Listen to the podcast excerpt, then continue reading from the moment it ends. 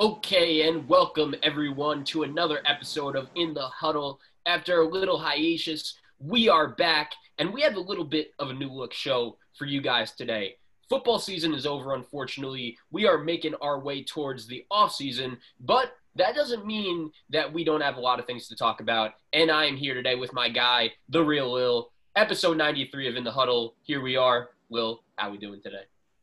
I'm doing good, man. We was off on a little hiatus, like you alluded to. Um, this is a new look program right here that we have for the next couple of episodes. That is until uh, our co-host Kenny C gets back in the huddle. Obviously, in the light of a pandemic, he's working hard out there with his job. So you know, right now is a little bit hectic for him and his schedule, but he'll surely be back at some point, especially when we get closer to the NFL draft. But nevertheless, me and Zach is going to continue to do what we do, which is keep it real. Obviously, if y'all watched the show before, y'all know me and Zach can be in the light of some highly intense debates. So this is to be interesting with just me and Zach and nobody else. Nobody here to save the day on either side. It's just me and Zach, and we're to give y'all some great content. Let's get it. Yeah, well, it's funny, man. I, it, you know, of course, uh, the only two people that are able to do the show, of course, it had to be us two. I don't know about you. I'm super excited. Let's get to it. Yes, sir. And I just want to say this before we get into the topic, because this is going to transfer us into our first topic that we have here. Um, right now, Cam and Kenny C is not here for me to give them their receipts that I surely was looking forward to because I've been saying for the longest that Tom Brady, number one, is the GOAT, that the Buccaneers will win the Super Bowl. And sure enough, that happened. And look, I did my fair shares on social media, getting my receipts. Tom Brady did as well today when he posted that little hype video that he posted um, showing Max Kellerman and Shannon Sharpe, all them beloved Brady haters, proving them wrong. So check that out on Tom Brady's page. But nevertheless, let's get into the first topic. Yeah, so starting off our show, let's get right into it. The Super Bowl, the Tampa Bay Buccaneers win their second championship in franchise history as they beat the Kansas City Chiefs. And my question for you is how much credit should go towards Bruce Arians for the Super Bowl?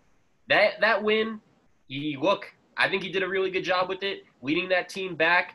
Uh, what are your reactions to the game, along with uh, how much credit should go towards Bruce Arians for the Super Bowl victory? Well, I guess we can, you know, break it down to two parts. First off, with the reactions, and then I guess with the second part, if you want to go first, I'll follow that up. But with the Super Bowl itself and my reactions to the game, I partially alluded to it on the Will Lil show, and I said this: I said that the Kansas City Chiefs they took an L before the game even, you know, transpired. And what I mean by that was when I heard that Eric Fisher was going to be out, um, left tackle. Obviously, Patrick Mahomes is three and three with him being out. I said to myself, "Yeah, that's the wreck. The game is over." Not because I was making excuses for the Chiefs. I'm a Buccaneers guy. Well, I'm a Tom Brady guy that follows Tom Brady wherever he goes. But I know that the Buccaneers they can win in the trenches.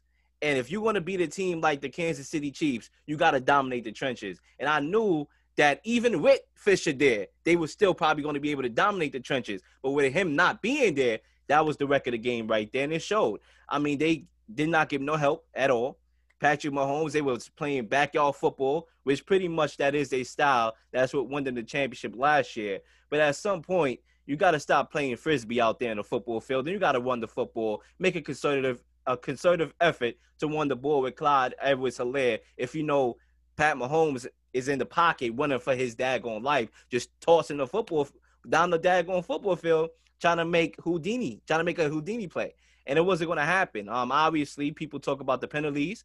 People came with the excuses. Well, case I know, the Chiefs are one of the more aggressive defenses in the league which results in a high volume of flags throughout the year, top five in flags. So obviously, when you're dealing with referees, and this goes for all sports, boxing, football, you have your fair shares of different referees. Some is passive aggressive, they won't throw flags. Some are more aggressive that will throw flags as well. So look, at the end of the day, say what you want about the flags. There were flags. All right. I thought probably one call was bad.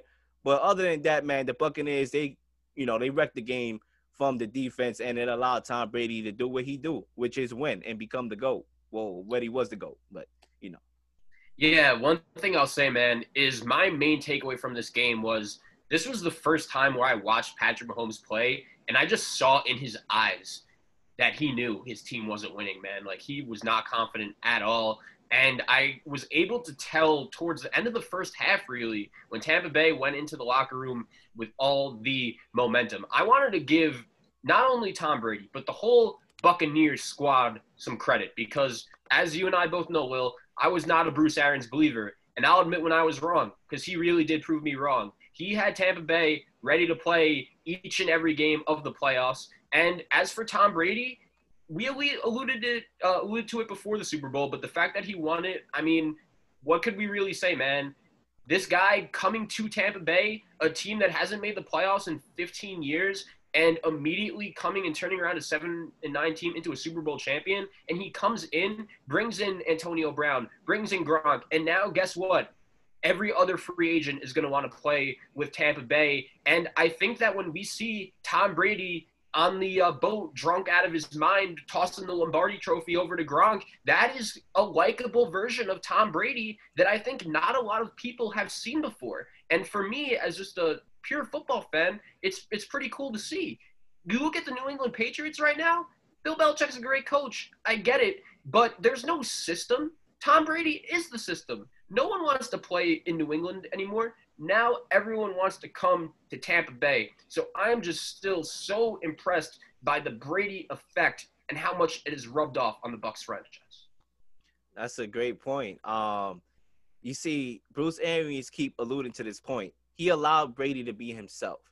When Brady, the reason why Brady have a lot of haters, obviously I'm far from one of them. You know, I always debate for Tom Brady. That's my guy. But the reason why Tom Brady have a lot of haters, other than him always winning, is because they don't see that side of Tom Brady that is fun. They always seen that serious guy who partially could be a little cocky here and there, throw little cocky favors. But that was the Patriot way. When Tom Brady came to the Buccaneers, you saw it from Jump Street before the season even start. He was on social media more, you know, showing himself on social media, becoming his presence taking advantage of what some greats in the past didn't have, like a Joe Montana. He didn't have social media. Um, Dan Marino, he didn't have social media. So Tom Brady was like, before I depart, I already won championships. I'm going to have fun in this process. And that's exactly what I seen Tom Brady have fun out there. I watched his highlights last night, throwing the football field. I mean, throwing down the, the ball down the football field. I'm looking at his highlights.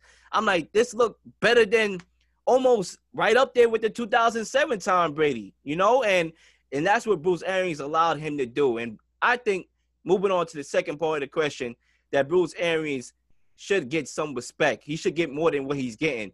And uh, you know, when you talk about the Buccaneers winning the championship, because when you think about it, he installed these guys like uh Byron Leftwich on the offensive coordinator side. He the one that wanted to be diverse when everybody was going one way. He said, you know what? I'm not hiring based off color. I'm hiring based off knowledge. And if you can help my team win, no matter if you're black, white, yellow, or purple, you're going to coach for me. And I think that was a step. That was a blueprint that, all right, these guys are great minds. Um, Todd Bowles and Byron Leftwich. So I'm going to put them in positions where Byron Leftwich calling the plays and Todd Bowles calling the plays defensively to put on a showcase, a showcase in the Super Bowl and that's exactly what happened.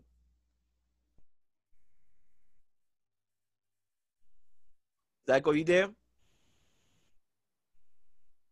Yeah, dude. And one other quick.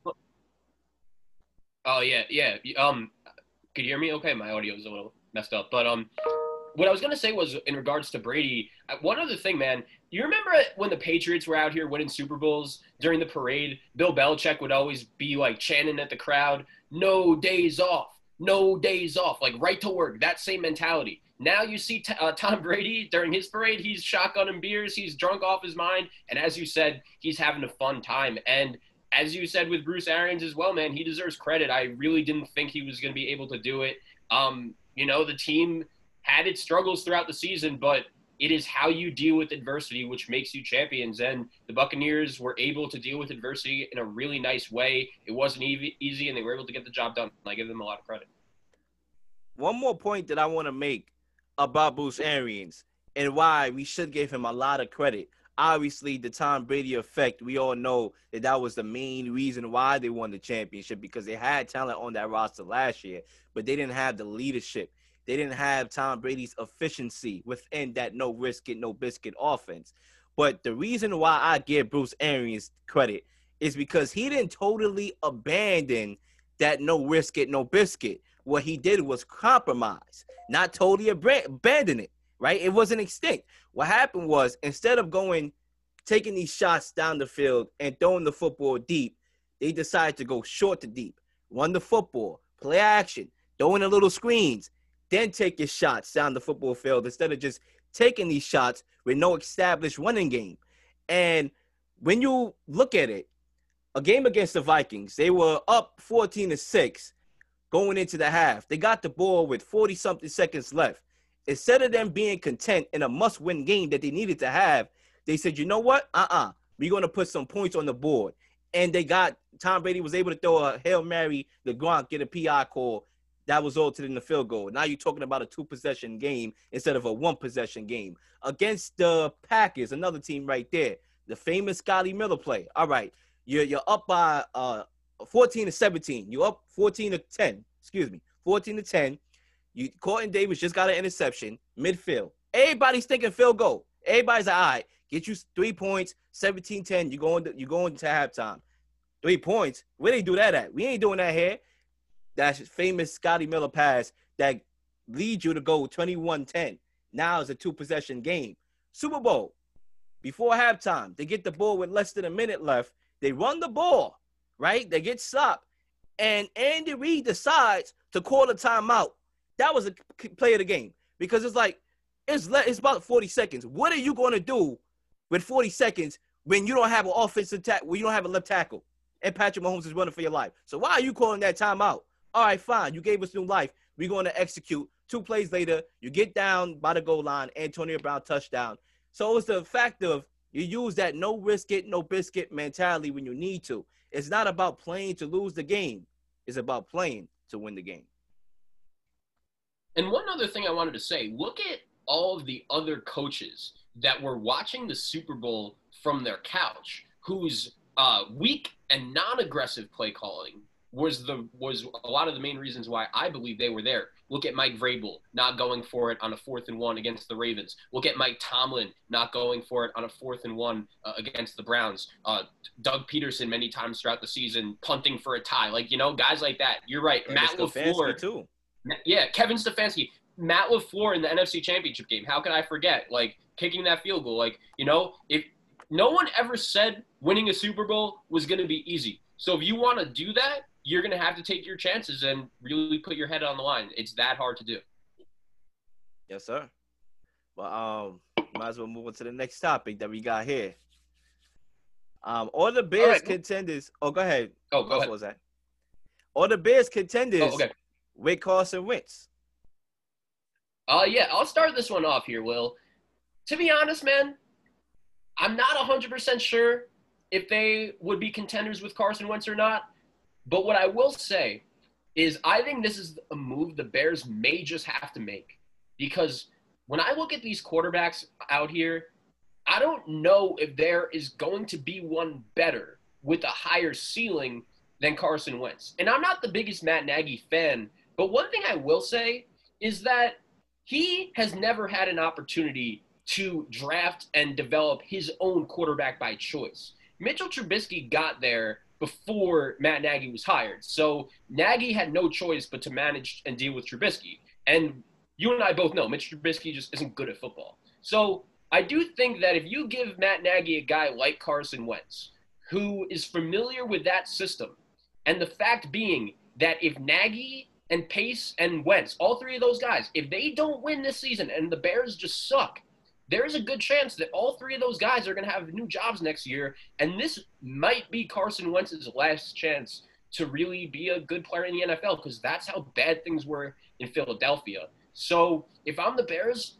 I this might just be a move I may have to make. Uh, Zach, I'm gonna have to. This is our first debate when it's just me and you here, we might as well kick it off, man. I gotta disagree. I, I don't think Carson Wentz make the Bears a Super Bowl contender, man. Um, well, I never said I that. I, I, never said I, I, never said a Super Bowl contender. I, I just said if you're the Bears and your number one goal is to make the playoffs, I think this may just be your best move because if you can make the playoffs with Mitchell Trubisky and go eight and eight with Mitch, if Wentz improves, you could go nine and seven, 10 and six, right? Yeah, I guess you could say that. You could go around there. You know, I guess you could put it like when you put it like that. But at the same time, I just don't know how much. What's the risk when you taking on that contract? You know, it's a couple wins better getting into the wild card. Is that worth what you're going to give up to get a guy like Carson Wentz? And that's where I think we draw the line to. I'm on the other side of disagreeing a little bit because look, I know Carson Wentz had that great rookie year. Um, last year was just so bad that it it almost makes me forget about what he did in that rookie year. Was that a little fluke? You seen um Nick Foles, who's on the Bears, won the Super Bowl that same year. I think it was that same year. They won the yeah, he won the Super Bowl that same year against Tom Brady. And Nick Foles is not a great quarterback. So was that a little it was just Philly's year type of scenario where it was just the city of brotherly love. This is your year. It's written in the books. Go take it. Go receive it. I don't know. And last year, you know, Carson Wentz, I believe, records show that he was the quarterback that was that took the most sacks last year. And I know a lot of people was like, "Oh, look at his offensive line," and that's fair. But some of it was Carson Wentz trying to play Superman when he should have just been, you know, getting the ball out or not taking that sack. So, you know, I don't know what Carson Wentz, man. This is a funny situation, but there's a reason why he hasn't been dealt yet. Is because teams are coming to the realization or coming to their senses that he's not worth a number one, a, a, a first round pick, should I say? Because he's not. So let me ask you this: If you are Ryan Pace, the current general manager of the Bears, you are in a must-win season. You are the same guy that decided to draft Mitch Trubisky over Pat Mahomes and Deshaun Watson. It is a miracle you have a job right now, but somehow you still have a job, and you have one more season to really prove yourself considering who the quarterbacks are that may be on the market, if you're the Bears and you don't want to go after Carson Wentz, who would you think the ideal target would be if you're running Chicago? Maybe a Sam Darnold. Look really? over there with the Jets and see what's going on with them. If you can trade for a guy like Sam Darnold. Now, look, we all know. I know why you said really because I'm not yeah. the biggest Sam Darnold believer out there.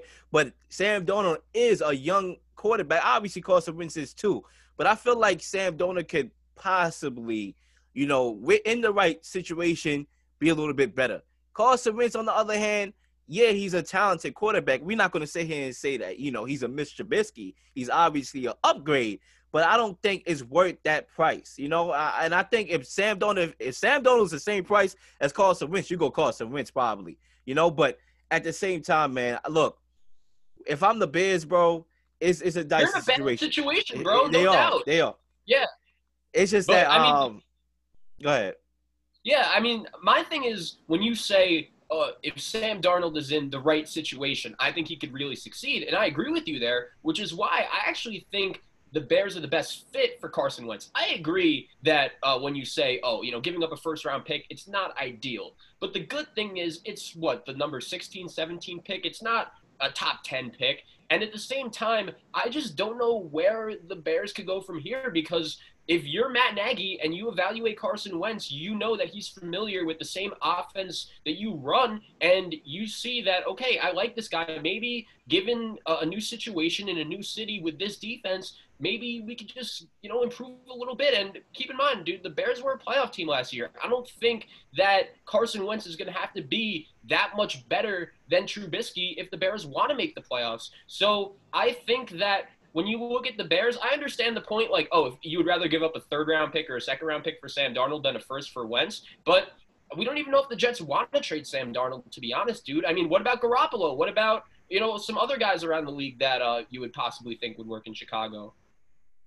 I mean, look, the list is not that great because there's a reason why the 49ers want to move on from Jimmy G. There's a reason why the Jets want to move on from Sam Darnold. And there's a reason why Philly, like we touched on want to move on from Carson Wentz because they all not good like that, like we how we thought they was at some points in their careers. So um, the Bears are in a lose lose situation. And yeah, maybe what you're saying is the absolute only answer there is. Maybe you go after a guy like Carson Wentz, but me personally, I just don't know if that's worth giving up future assets where he might not make. Well, here's the thing, though, Will. Here's the thing, though, Will.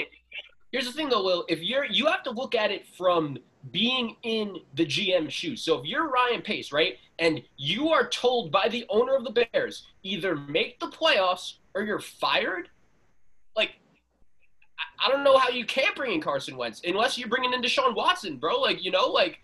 And like, if Carson Wentz doesn't work out, then we also looking at the ramifications for that too. So it's I don't know. It's it, you all right. They want a lose lose situation, I believe. So if you want to go ahead and get Carson Wentz after how he looked last but, year but, but, and try, oh, then go also, ahead. When, but when you say they're in a lose lose situation, like yes, but at the same time, I don't like their defense is still really good. Like their like their offensive line was super banged up last year. Um, David Montgomery is one of the better young running backs in the league. Like I think with good quarterback play in a weak NFC North, by the way, the Lions are going to be awful. The Vikings are very soft on defense. I think with that Bears defense, they should expect to come in second place if Carson Wentz is their quarterback. And I don't think those are unreasonable expectations. You know, like you have to save your job. You have to do whatever you can to save your job if you're Nagy and Pace. So it really just comes down to what quarterback do they think is the best option. They don't care about first round picks because they're all they're they're trying to save their job. Yeah, they they trying to save their job, and we got to see if Carson Wentz saves the Bears franchise. Because look, I think the Bears are in a cursed situation because we all know what happened a couple years ago. They passed on Patrick Mahomes, they passed on Deshaun Watson, and now they haven't been the same since. They wasted a great defense where they could have won championships with. So look, I'm not you know disagreeing in the sense that maybe they have no choice but to go with the Carson Wentz route. I think you kind of misunderstanding that we actually on that same page. I just don't see, you know, I just think it's risky as well. I think it's risky, and I just don't know how much better he makes that team for where they want to go with that type of defense that could be a championship contender. But one thing's for sure, I think we both agree that Carson Wentz to the Colts actually may make the most sense in this whole scenario because of the relationship with Frank Reich. And you put me or you as quarterback for the Colts with those weapons and that whole team, we could win a, a, championship or get to the championship. So I think that makes the most sense. But we have to see if the Colts well, well, want to well, give up what they saw, um, gotta give up.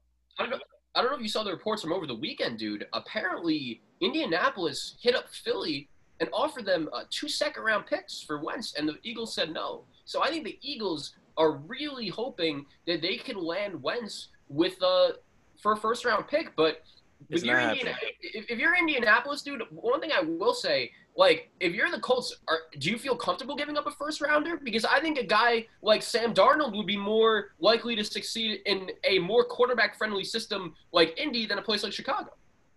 Yeah, I agree. I agree. I, I would agree with that. I, I'm not giving up a first round pick. I'm just telling you that right now for, for Carson Wentz. That's not happening. I, I'd rather go with Jacoby Brissett, to be honest with you. You know, look, I know he's not the flashiest guy, but he won some games um a couple years ago when he had to, you know, before he got hurt. People forget about that. People make it seem like Brissett don't know how to play football. He won a couple games when he had to before he got hurt. So I'm not giving up. Yeah. Exactly. So I am not giving up a first round pick. Second round picks, all right, now we talking, especially with the familiarity with um Frank Reich and Carson Wentz. But um, right now the Eagles seem like they asking prices a little bit too high, and they overvaluing Carson Wentz right now.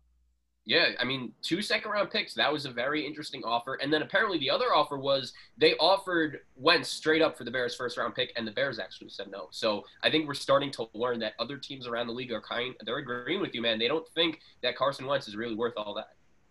Yes, sir. And I don't blame him. I don't blame him. Last year he looked last year scared everybody. It scared everybody away. All those calls Carson Wentz. Oh, he's gonna be the MVP of the league. You know, he's gonna be a Super Bowl champion. Last year scored everybody watching football. That was a Carson Wentz believer, including my damn self. All right, so we'll be moving on to the next topic coming up. Yes, sir. I feel like I feel like there's never time that goes by, my man, where we're not talking about the Houston Texans these days speaking a lot about Deshaun Watson, but there was some news over the weekend.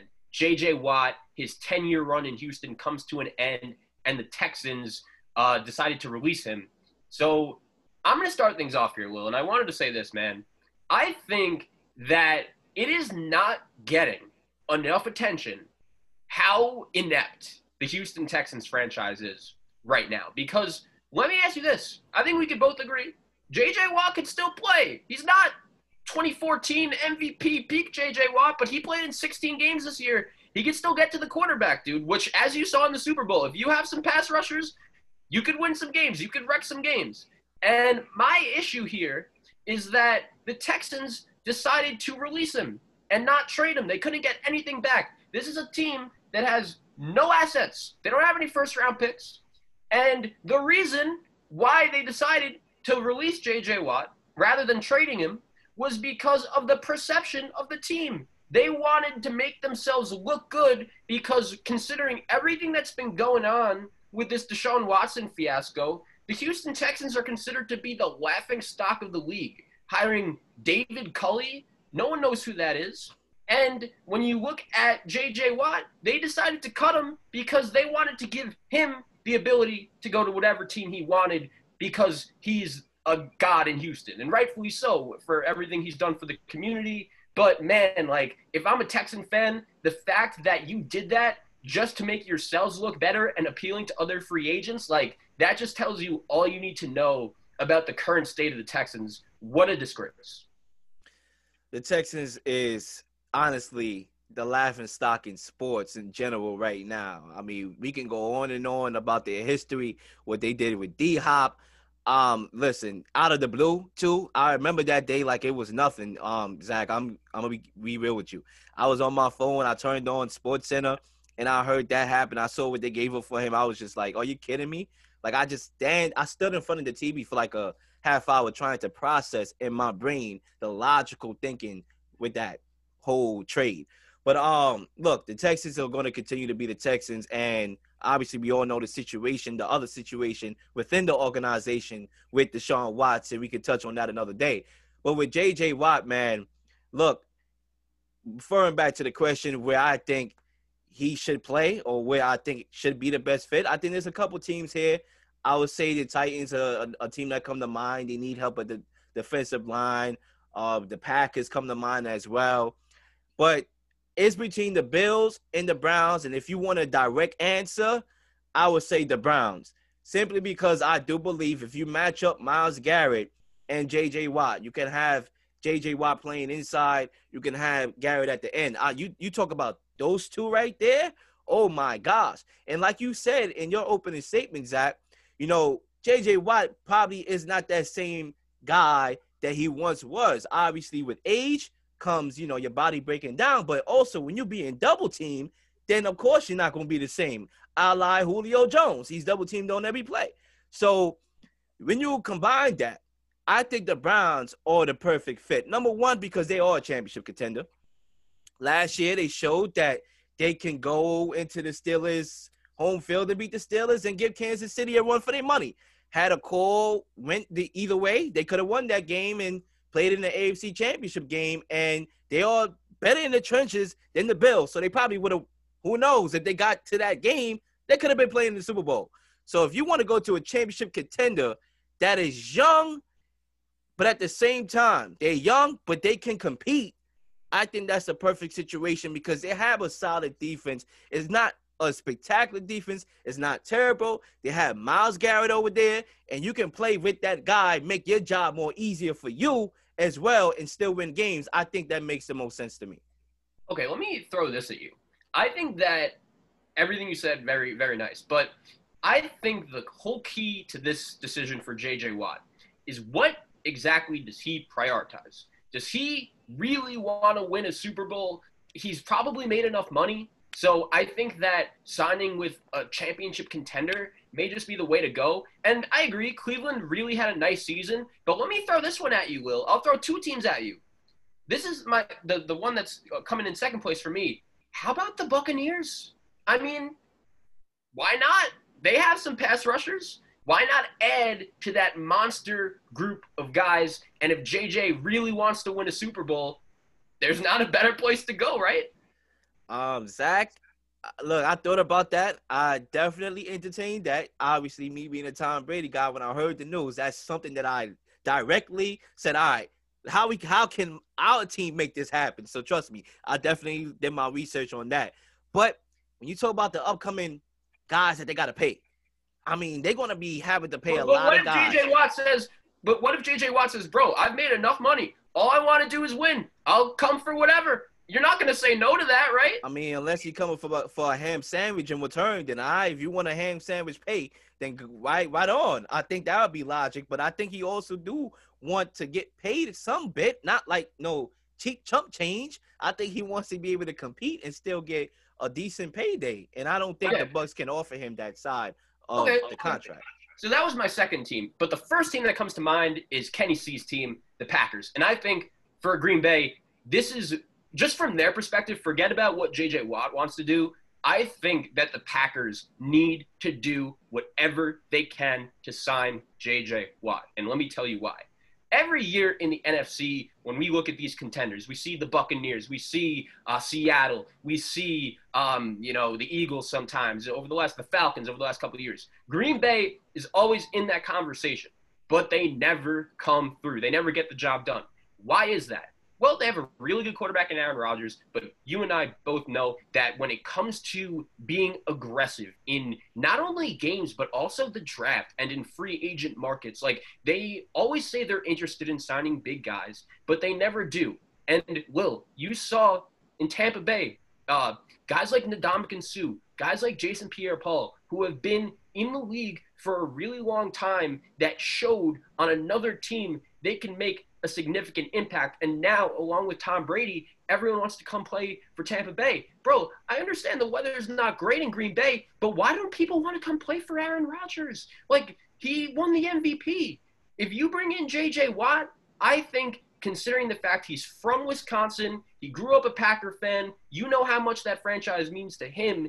That's the team that could win. And I think if you bring in JJ Watt, maybe Green Bay becomes an even more attractive organization for other free agents to go to because I think they need to be more aggressive if they really want to win a Super Bowl by bringing in some more big time players. Yeah, I mean, I can't disagree with everything that you just said about um, JJ Watt and going to the Packers and the Packers' lack of aggression when it comes to pursuing those marquee free agents. You know, they're not a free agent savvy destination. Total opposite of what the Rams do, to be honest with you. But um, yeah, I'm they're in my top five. But I would say the Bills coming second for me, and this is why the Bills come in second place for me, is because I do believe that the Bills are another, like the Browns, a championship contender in the less harder division. I, me- don't think. Let me ask you something though. Forget about the Bills for one second. You do you think next year, in all honesty, the Browns have a better shot of winning the Super Bowl than the Packers? Winning the Super Bowl or getting it, because that's that's Whatever, bro. If you're JJ Watt, like, like you really think you have a better shot at, if you want to win a Super Bowl and that's your number one priority, you think you have a better shot of doing that in Cleveland than Green Bay? Like, I get they're improved, but like, Well, if I'm JJ Watt, to be honest with you, like I said, it's all about what he prioritized. So I'm not in JJ Watt's head. But to your question, if I'm looking at both teams, I don't think JJ Watt is going to make that. If you if you want a direct answer, the Packers I believe have a better shot than the Browns. But I don't know if JJ Watt is looking at it that way because they're both championship contenders. I don't think JJ Watt is like, Right, but "All right, there's a this is more of a championship contender than Right, this but- one. right, I get it, but there's a there's a difference, bro. Like, honestly, like uh, they they had a great season, but like, could you really see the Browns winning the Super Bowl next year? Well, JJ Watt could look at the situation and be like, all right, we all know the offensive side of the ball for Green Bay is their strong suit. But defensively, is there enough over there on that side of the ball that's attractive to me where, you know, I can go in there and won't have to take most of the load? Whereas with the Browns, I think their defense is a little bit more better and could be even better and could be a bonus when you add JJ Watt to that equation. When you talk about Myles Garrett, that's a guy that you're playing playing with on the other side. So that's why I think that's a little bit more attractive. One more Well, thing um, I wanted to run by you before you mention the Bills. I think the exact comparison for J.J. Watt is Michael Strahan, considering the fact that they're both elite defensive linemen. And I'm telling you now, J.J. Watt is going to make a lot of money after his football career. I could totally see him being in TV. He's got that kind of personality. And I think that's why his number one priority in terms of where he is going to sign is to be to win a Super Bowl and leave a legacy. He is a Hall of Famer. He all he is missing right now is that Super Bowl ring. We all know how special of a player he is. I think that considering how much money he's already made and considering how much money is coming in in the future, that winning is going to be his number one priority. And uh, yeah, let's hear about the Bills. And um, with the Buffalo Bills, man, I think that that's a team that is a championship contender, just like the Browns. Um, say what you want. I thought they took a big step this year, and I think that's something they have something that's sustainable for the next couple of years. I don't see within the near future they getting worse, whereas they getting better. So I think he wants to go to a place where he's not looked at as all right. I just joined a band, the bandwagon of a Buccaneers, in the Packers. Yes, his main goal is to win a championship, but I do think he want to have that legacy of going to a young championship contender and getting them kind of over the hump. Even though we as the analysts could be like, JJ Watt don't make you a Super Bowl winner. He makes you a better team. He's the player. He's going to be like, I'm that missing piece. So I think that the Bills, when he looks at that team, when he when you talk about the defensive side of the ball, they they when they lost to Kansas City and Kansas City blew them out in the AFC Championship game, I thought a big proportion of that was that they wasn't good in the trenches.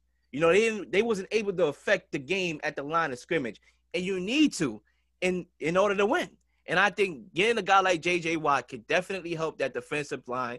The secondary could get better. They had injuries. I still like Tre'Davious White. I don't think he forgot to play football. You got the other side of the ball. They're up and coming. They have a great loyal fan base. I've been to a Bills game before.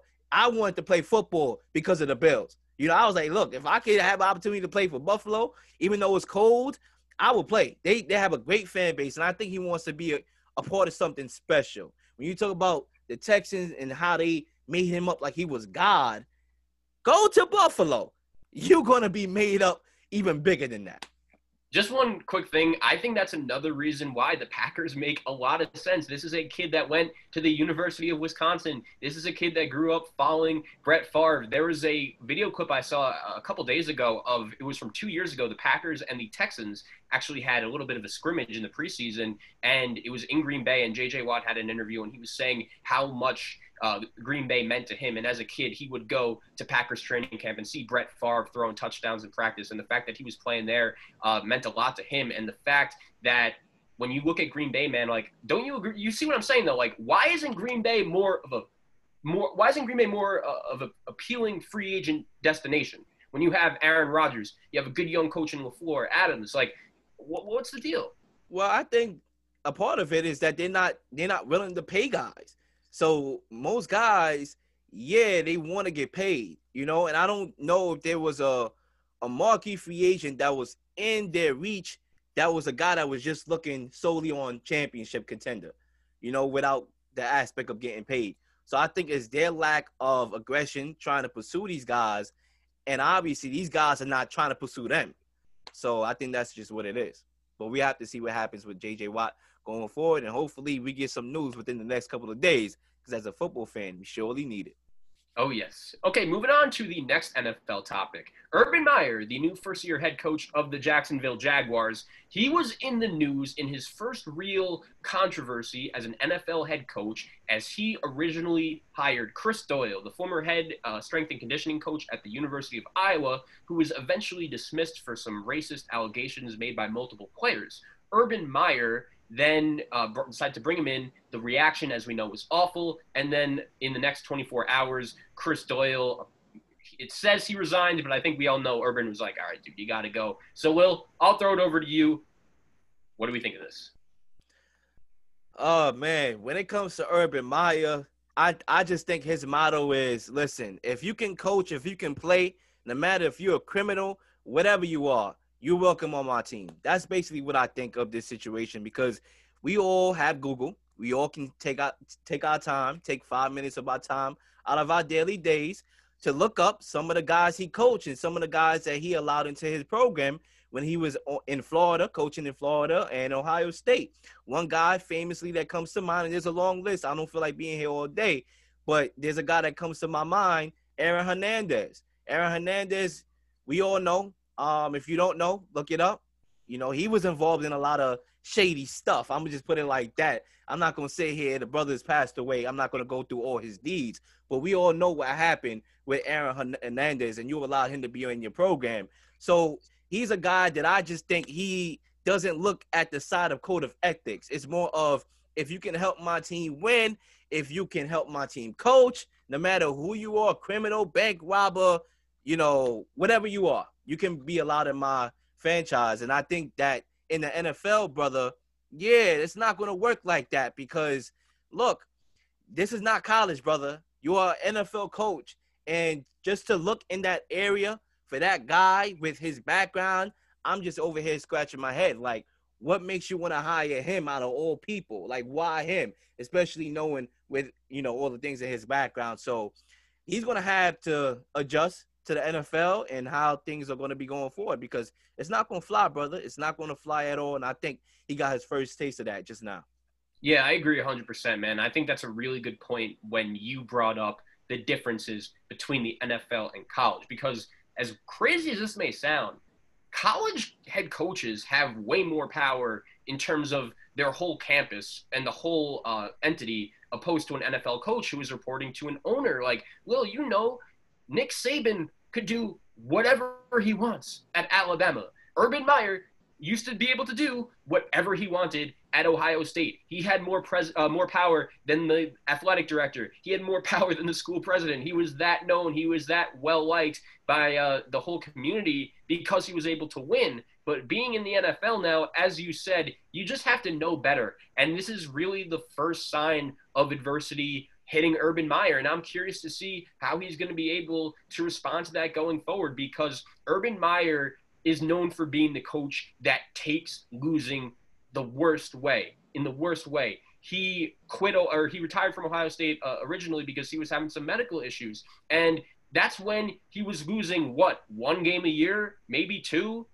In the NFL, in, with the Jacksonville Jaguars, like you'd be lucky to go eight and eight even with Trevor Lawrence this year. So I think there are a lot of challenges, and this is just once again, or it, we all knew it was kind of a risky hire for Jacksonville, and this may just be the first uh, situation they're dealing with. Their owner, luckily, I thought probably just sat Urban down and said, "Look, we can't have this." And luckily, he was uh, knowledgeable enough to do that.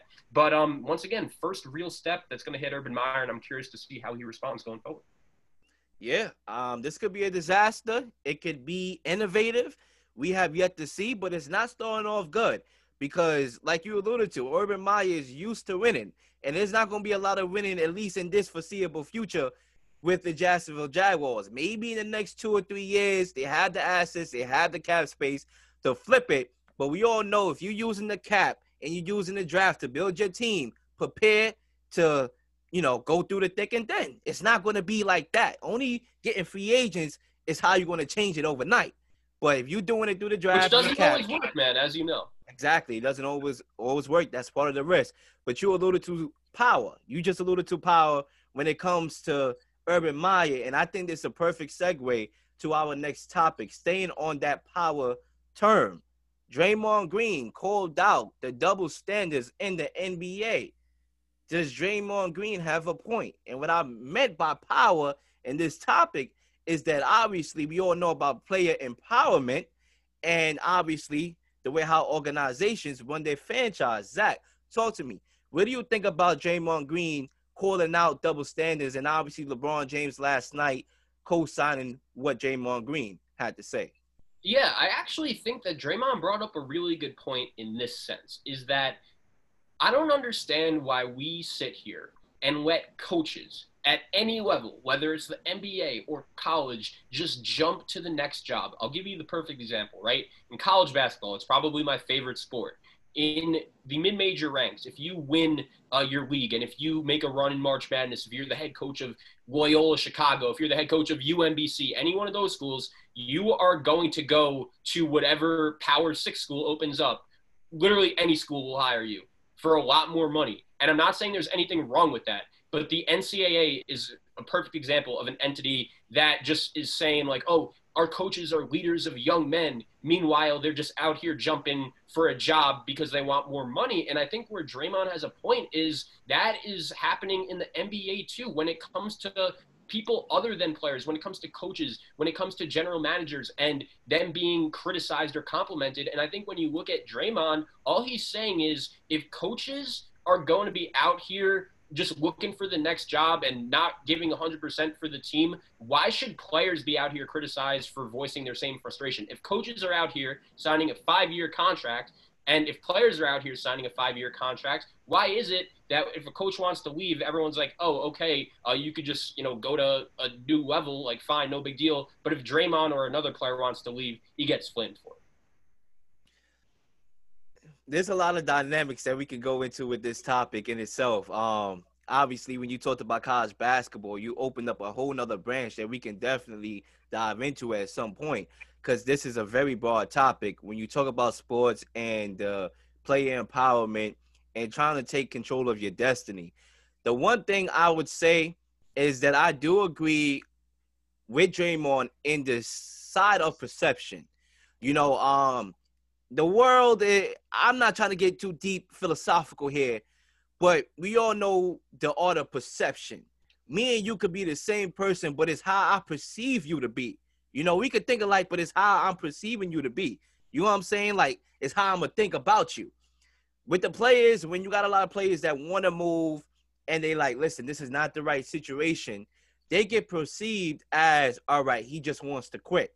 Whereas where you talk about an organization, when they're ready to move on from somebody, a la Andre Drummond, yeah, you're to be in street clothes and you're to be on the bench in street clothes because we looking to trade you by the deadline, by the NBA deadline.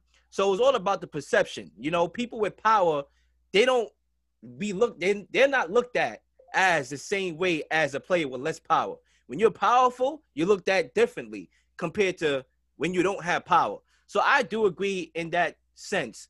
But also, my problem that I have, and I guess you can call this the selfish fan in myself as a basketball fan, is that I don't have a problem with guys saying I want out. I definitely been in situations in my life with school where I transferred high school, college, and middle school. And it worked out better for me in the long run, right?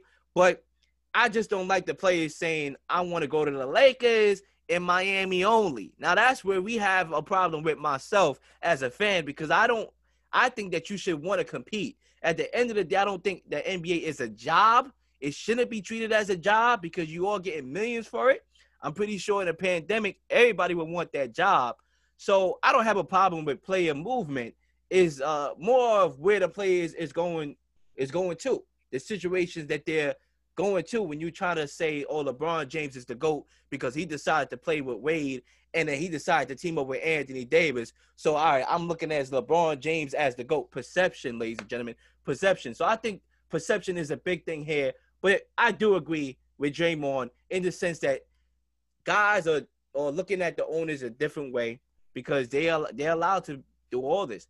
But at the end of the day, Draymond Green, I gotta reiterate this to you, brother. They're the ones with the power, and the ones with the power get to create the perception that you want to change.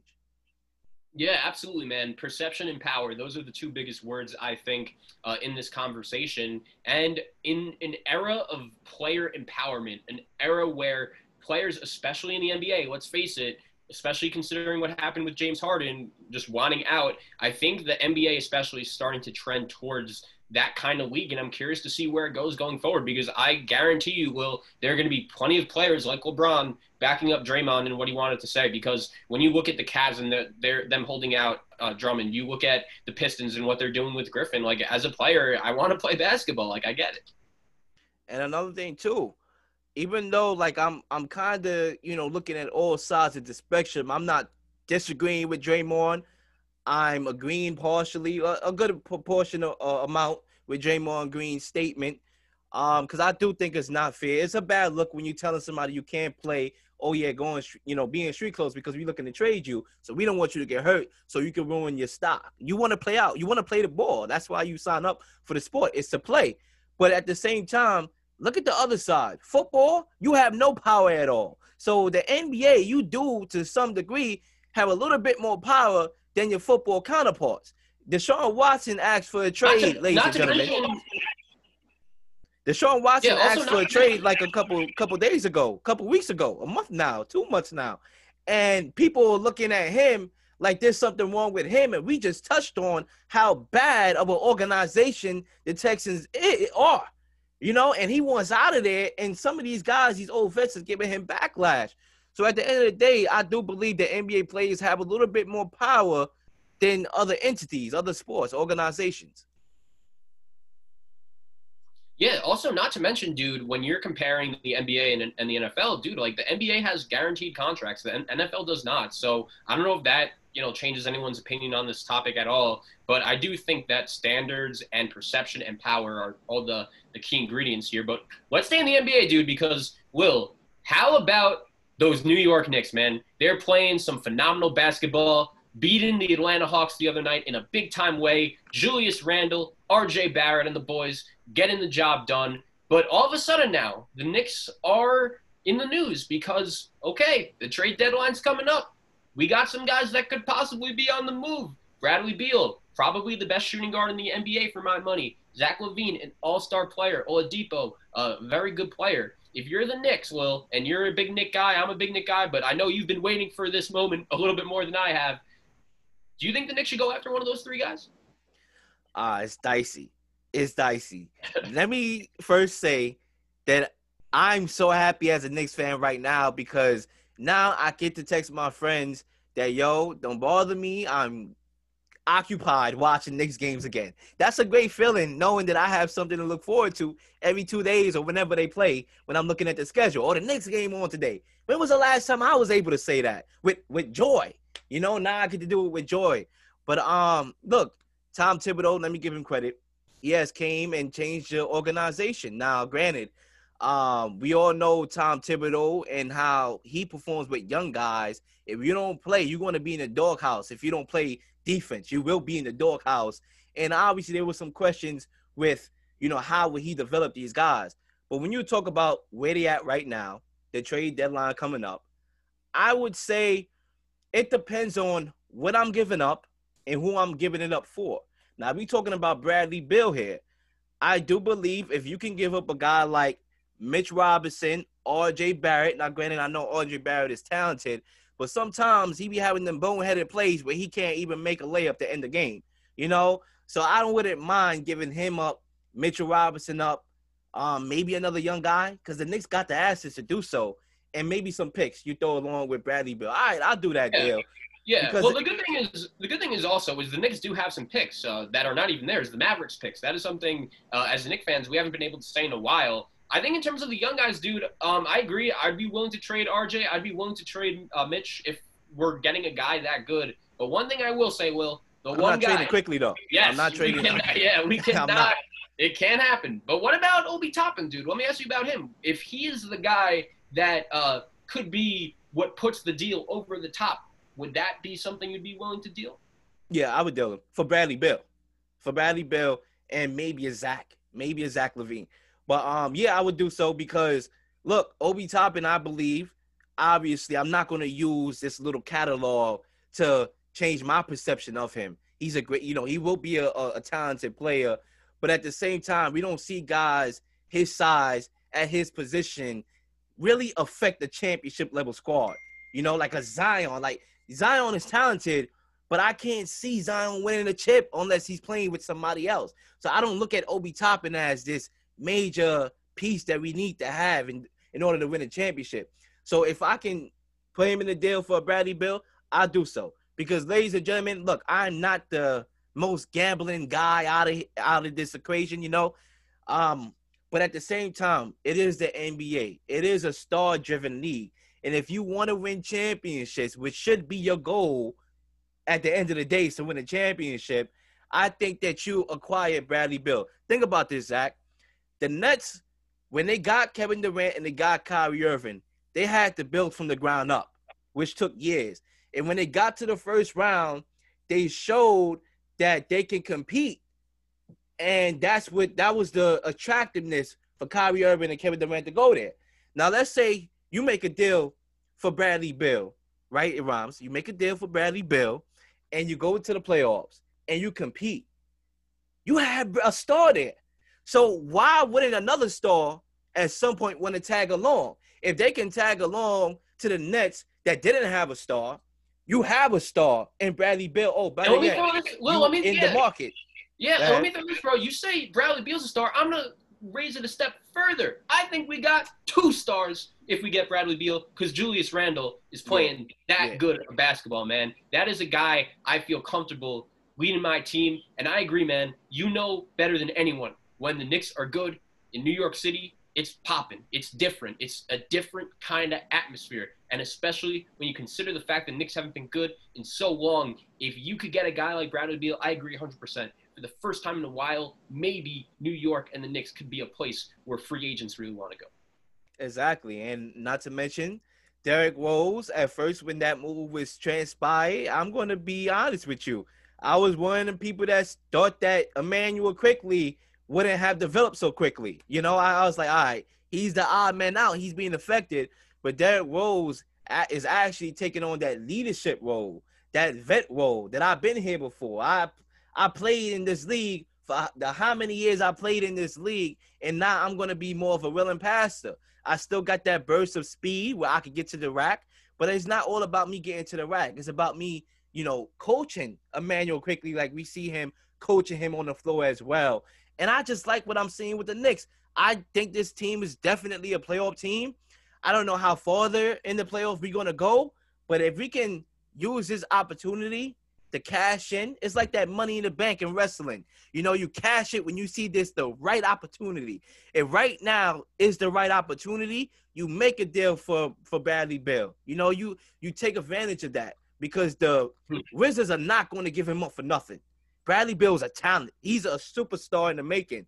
So you make that deal, you give them what you need to give them, not Manuel Quickley, but if you can give them Mitchell, um, RJ, couple picks, maybe another, you know, Elfrid Payton. All right, fine. Go there, Obi Toppin. All right, fine. We bring in Bradley Beal. We show that we can compete, and we show that we are deserving of free agents, superstars to come and play for the New York Knicks. Well, one other thing I'll say with this is that no one, in a very similar way to football, no one ever said winning a championship was going to be easy. And especially when we're talking about the Knicks, bro, it's baby steps. You know, you, let's just make the playoffs first, and we'll see what happens. And I think this year, considering the fact, as you said, taking advantage of the opportunity of a shorter season, 72 games, taking advantage of the COVID season where we know, dude, not every team is going to be ready to play every night. There are going to be plenty of nights where you just don't want to play, considering the fact that the bubble went all the way into, into, September, considering the fact that you're traveling a lot and all these protocols that the players are probably think are just so annoying by now. And I think the Knicks have done a really nice job feeding off of the personality of Thibodeau and that mentality of no matter what the day is, no matter what time it is, we are going to come ready to play each and every night. And I think the Knicks, unlike a lot of other teams in the NBA, are doing a nice job taking advantage of this opportunity. Yeah, definitely. And it's right times as a Knicks fan. I'm sitting here with a big fat smile on my face right now because the Knicks are showing me life and they're showing me that they're trending in the right direction. I just hope that we are able to capitalize at some point off of that. So moving on to the last and final segment of today's show, let's go back into the NFL for a bit. And I wanted to start this one off, my dude. The Steelers have said they are non-committed to Ben Roethlisberger as their starting quarterback, and I have two main takeaways from seeing this. Number one, I'm really surprised because the Steelers, for the last 15 years, have been as loyal as ever to Big Ben, and considering their history in that organization of never willing to fire a coach and never willing to change a quarterback, never willing to, you know, hire a new GM, like that team is not very willing to make changes. And the fact that they have said they're not committed to Big Ben, I'm very surprised by that. But I will say, I think it is the right move. I think we saw in the playoffs last year, especially in that game against Cleveland, it was a good run for Big Ben. But if he comes back to Pittsburgh, what's the point? I think that team's ceiling is nine and seven. If they get lucky, maybe the defense improves. I know they, they got banged up towards the end of last year, but I think the Ben Roethlisberger era of him being a winning quarterback in Pittsburgh, unfortunately, is over. Yeah, I agree, and I am not surprised. Even though you alluded to the fact that they've been loyal to Ben Roethlisberger. If you saw the year that he had last year, including the playoffs, where he played like dog shit, I'm not surprised either. You know, I won't be surprised because he he looked that bad. Now look, I would say this: when we had our debates on the show back when Kenny C and Cam was on, and yourself, Zach, and myself, I thought that we was kind of being a little bit unfair with how we split who was to blame with regards to Ben Roethlisberger and Mike Tomlin. I think this was a lot of on the show, a lot of more Mike Tomlin, a more Mike Tomlin situation. Why he didn't, why they didn't, you know, advance into the playoffs. Why they started undefeated and end that way. Um, ended in a total disaster. But look, Bruce Arians. Let's go back to Bruce Arians real quickly here, so I can match this point together. Bruce Arians, we thought that his current style wasn't going to be built, wasn't going to be sustainable with the McVays and uh, Matt LaFleur's. But it took the quarterback to change that perception. We talked about perception. Change that perception of Bruce Arians. So the quarterback is the most important player on your on your team. It, it is what it is. Bill Belichick, how does he look without Tom Brady? He don't look that great. How did he look before Tom Brady? Ah, that's up for debate. So you need a quarterback. And I don't care who you are as a coach. Mike Tomlin is more accomplished enough that I still think he can coach. But it falls back into your quarterback. I thought Big Ben this whole year looked like he was playing with a hospital gown on in that pocket, like he just came from the hospital hospital with an IV on. He didn't look great. He looked like he was holding the team back. And I'm saying to myself, Ben, if you know, yeah, you want to play football, you love the sport, but your body is telling you another, retire. And people was like, "Oh, Lil, you harsh. Why would you say Big Ben needs to retire? Because your body is going to talk for you. The offense changed because of Big Ben. They wasn't able to take these deep shots. They was intermediate, not because that's how they wanted to run their offense. It's because Big Ben could have sit in the pocket and throw the football down the field like he once did at one point in his career, which obviously affected the running game as well. So obviously, I think Big Ben is holding that Steelers team back, and if they want to get back into that crack of being a championship contender, they need to move on from Big Ben Roethlisberger. And I think Big Ben himself needs to sit back and evaluate his career. Maybe it's time to hang up them cleats, brother. Because yeah, you are a great quarterback. You were a great quarterback. We all know that you're decorated and what you did for the sport. You know, debatable where you rank all time. But I think right now he needs to evaluate his career. I think the Steelers are making the right decision in hindsight of considering moving on from the brother.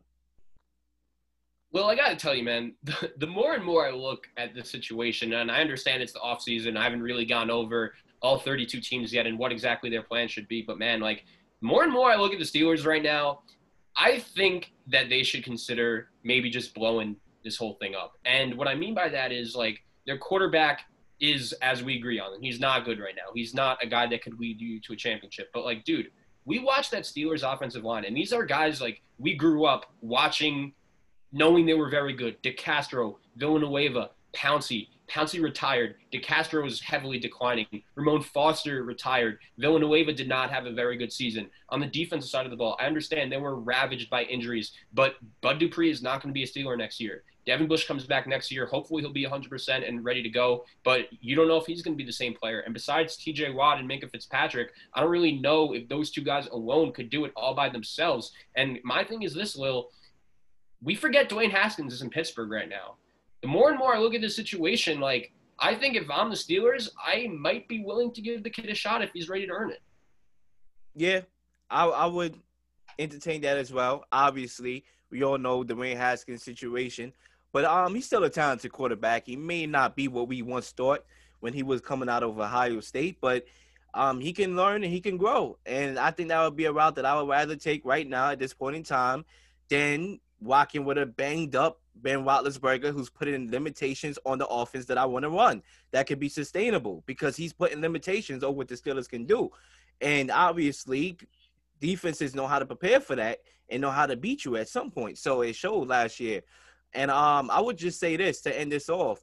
When you look at Eli Manning, when you look at Drew Brees, team, you know, quarterbacks that were decorated, that won championships, they team at some point moved on. Obviously, the Saints, we all know what's going on with Drew Brees right now, but I think Drew Brees knows that his time is coming. Like, you know, he should retire at some point because he's he's not the same. You know, he can't throw the ball down the football field. So Drew Brees, um, Sean Payton can't be as creative offensively. Whereas if you rock with Winston, now you got a guy with a strong arm that could open up a whole lot of big things for that offense with New Orleans. I think they're still going to be a, a contender um, with Winston because of that. So yeah, these guys are great. You know, they're experienced. So you tend to hold on to them a little bit longer because they've been there before. They've been there, done that. But at the same time, with age comes a lack of limit. Um, with age comes limitations on what you can do on the football field, and I think that's what we saw with Eli.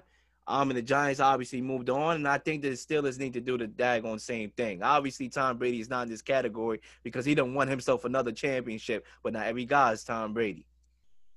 Let me ask you this though, before we close this out. So, if you're the Steelers, we're on the same page. Big Ben isn't the answer, but when you look at the rest of this team, besides quarterback, and the fact that I think, look, they play in the AFC North. The Ravens are only going to get better, or at least attempt to get better. You mentioned Cleveland. Hopefully, Cincinnati will take a step forward. Like, who if you're the Steelers and Big Ben isn't your quarterback, where do you go from here? Because I think Dwayne Haskins might just be the way to go. Like he's, I would assume he's hopefully better than Mason Rudolph. He'll be, hopefully be able to beat him out.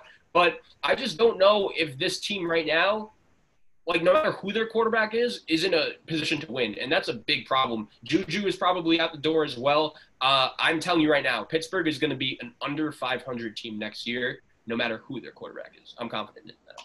Yeah, I'm confident in that too because, like you alluded to, the Ravens are a good team. They will get better. Yeah, we know about the playoff woes, but we're not talking about the playoffs. We're talking about the regular season. You got to get into the playoffs. You got to get into the dance, and I think the Ravens are good at doing that. As far as when they get there, that's a whole other topic. The Bengals with Joe Burrow, we saw the year that he had the steps, the flashes that we saw. It can only get better once they continue to build that offensive line and that team around him. They will get better um, probably a couple years away, but they still will be competitive. Well, hell, they beat the Steelers last year without Joe Burrow. What makes you think they won't do the same with Joe Burrow? So yeah, the Steelers are in a bit of a limbo, but it is what it is. How low can you go? I don't know. The Steelers is going real low right now.